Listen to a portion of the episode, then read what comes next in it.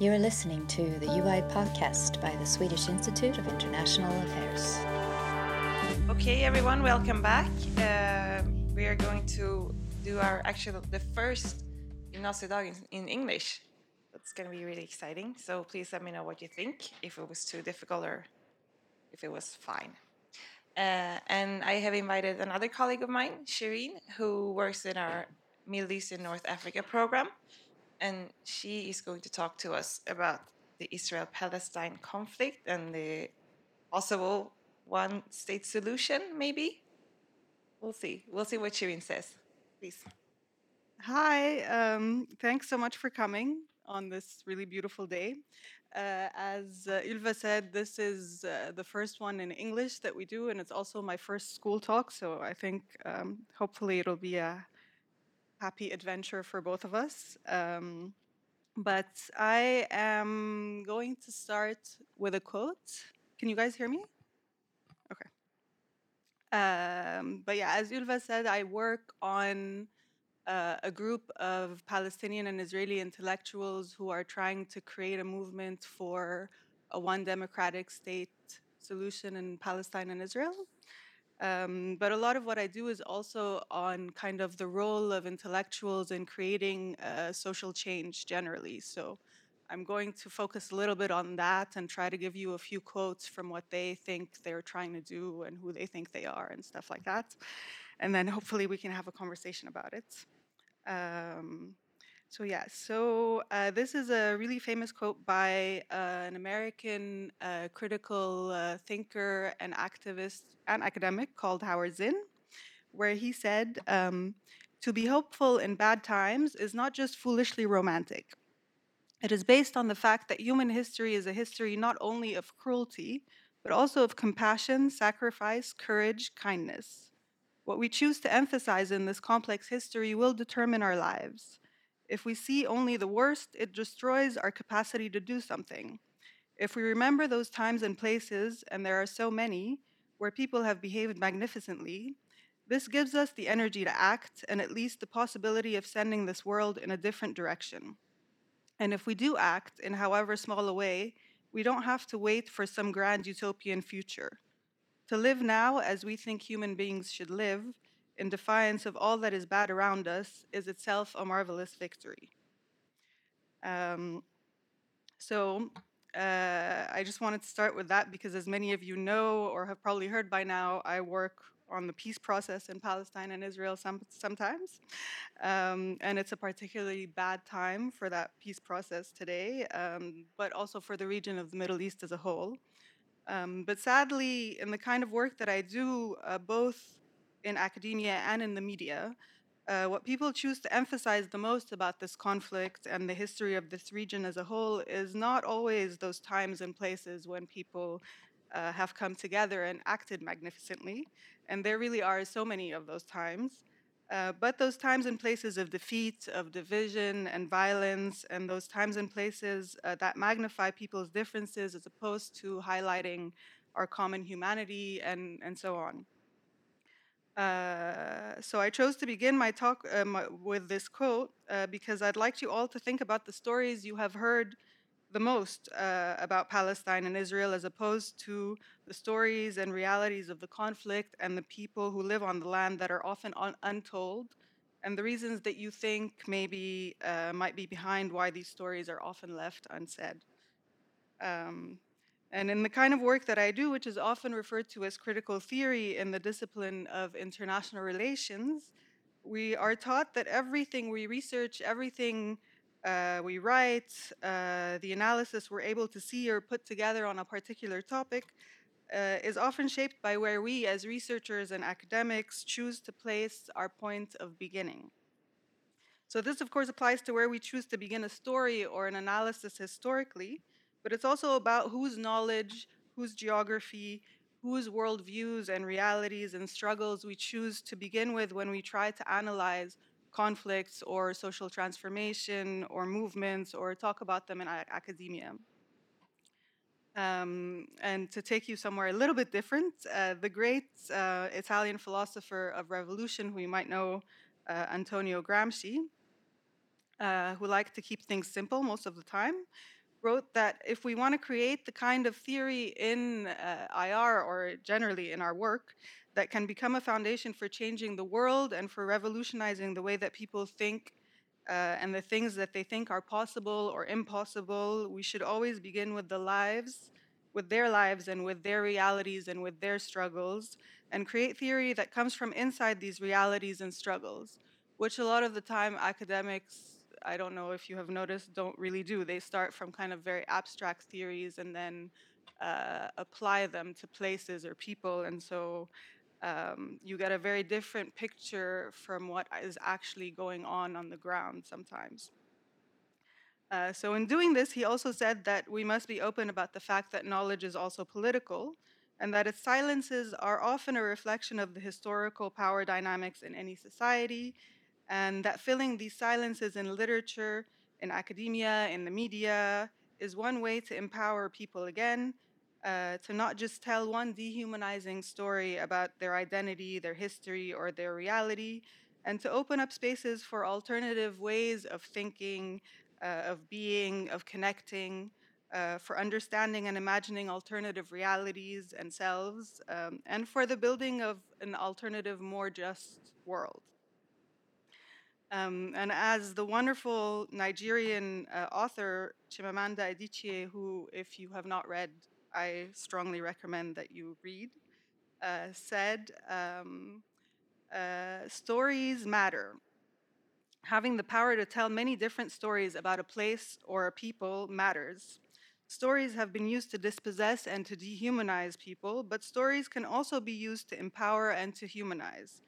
Stories can break the dignity of a people, but stories can also repair that broken dignity uh, when we reject the single story, when we realize that there is never a single story about any place, we regain a kind of paradise.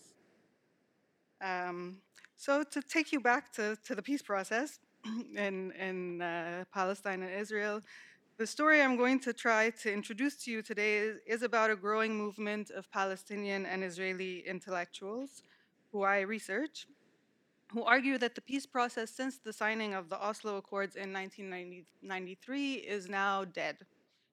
Um, and that a two state solution to the conflict has become territorially impossible, and that the only just alternative is to create a grassroots movement in both societies for one democratic state for everyone who lives on the land of historic Palestine today, uh, regardless of their ethnicity, and for any Palestinian uh, refugees who want to exercise their um, internationally recognized right of return. Um, but before I do that, I'm going to make a few brief points about the peace process itself and why these intellectuals argue that it is unworkable. Um, as many of you probably remember, well, I don't know if you remember, but as many of you probably know, there are um, few more iconic moments in world history than that picture of uh, Yasser Arafat and Yitzhak Rabin uh, and their handshake on the White House lawn with Bill Clinton after they signed the Oslo Accords in 1993. Uh, this moment marked the beginning of the Israeli Palestinian peace process that we still talk about today, and the moment both Israel and the Palestinians mutually recognized each other. What you might not know is that instead of just being based in international law, this peace process was based uh, on direct negotiations between the two sides uh, that are sponsored by the Americans, which was a major defeat for the Palestinians and one of the reasons the peace process has since failed. Um, so even though under international law the right of return of the 4.5 million Palestinian refugees is non-negotiable, um, the wall being built by Israel in the occupied Palestinian territories is illegal. The Israeli military occupation of the West Bank and its siege of the Gaza Strip itself is illegal. Uh, the expanding complexes of settlements on the land that was supposed to become a Palestinian state is illegal. And all of these things are recognized as illegal by the international community, except for mainly the US. Um, the fact that the peace process ignores international law means that they became either negotiable or, as in the case of the right, uh, the Palestinian right of return, they just weren't part of the peace process at all. So the Oslo peace process doesn't, it also doesn't recognize uh, So that means that it doesn't recognize the, the Palestinian refugees at all, the peace process.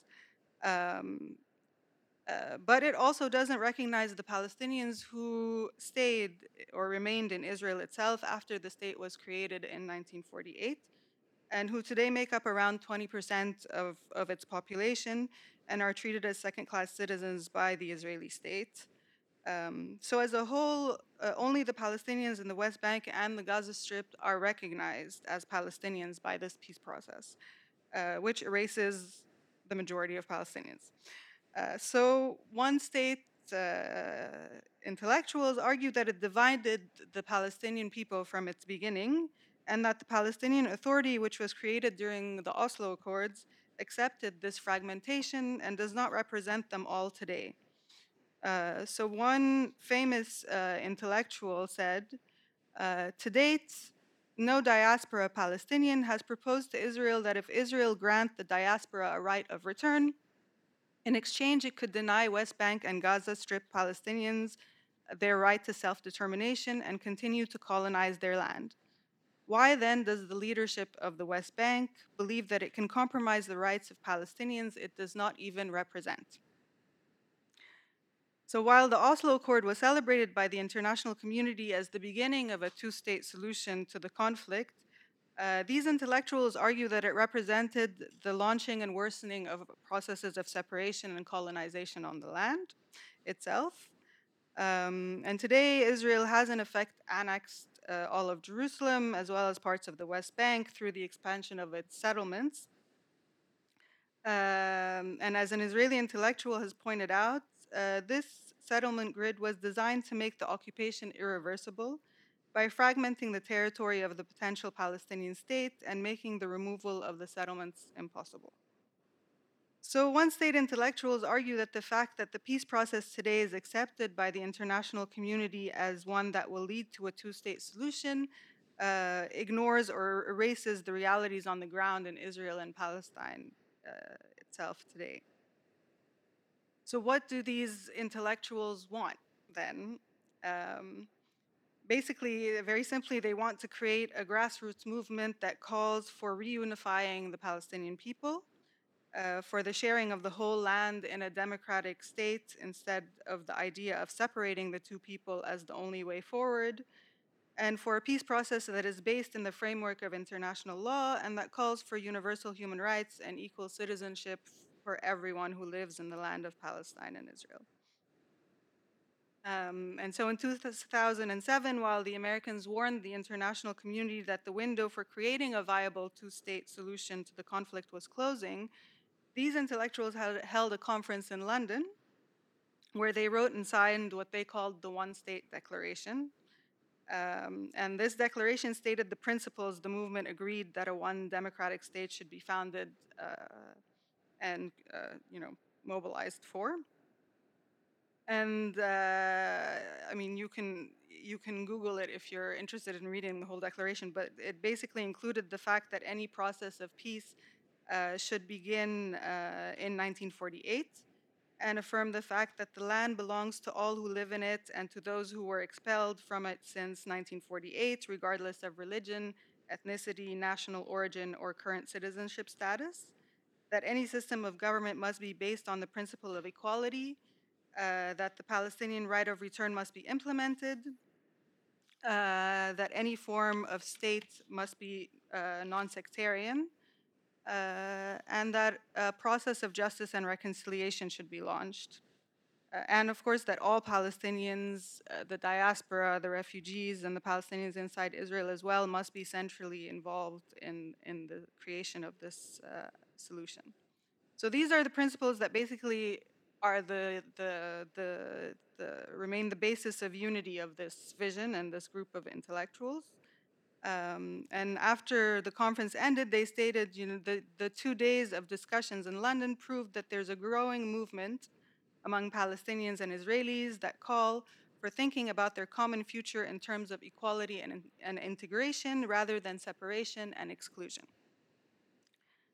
Um, so I'm gonna I'm gonna kind of stop there, um, but I'm gonna leave you with some quotes from uh, three different influential intellectuals uh, that are part of this group. Um, and after that, I hope you will share all your uh, ideas with me. Uh, the first is uh, by Edward Said, where he says uh, Palestine is and has always been a land of many histories. It is a radical simplification to think of it as principally or exclusively Jewish or Arab. The question, I believe, is not how to devise means for persisting and trying to separate them, but to see whether it is possible for them to live together as fairly and peacefully as possible. The beginning is to develop something entirely missing from both Israeli and Palestinian realities today the idea and practice of citizenship, not of ethnic or racial community, as the main vehicle for coexistence. Uh, the second is by uh, Ilan Pappé, who some of you might know, um, where he says if this unrealistic two state uh, formula that says that settlements can be dismantled is realizable, who is going to dismantle the settlements? The real two state formula is the one being implemented in front of our eyes. Uh, it means 50% of the West Bank annexed to Israel and the other 50% as a Bantustan surrounded by walls and fences, but with a Palestinian flag. Um, and the last one is by uh, an Israeli academic who's also a famous filmmaker, uh, where he says uh, it might be a professional deformation or just a refusal of ideas like utopia, but I have a problem in speaking about a one state solution as a future idea. I deal with documentary cinema, and documentary cinema deals with what exists. One state is the accurate definition of what is today the ruling power over Palestine or Israel. This is not about a revolutionary position that requires us to think about how we can create this one state. What I'm talking about is more modest and more concrete the transformation of the existing one state into a democratic state. I will stop there.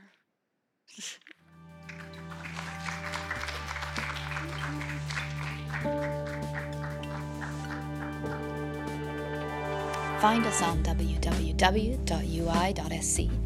We are also on Facebook and on Twitter with UI Sweden.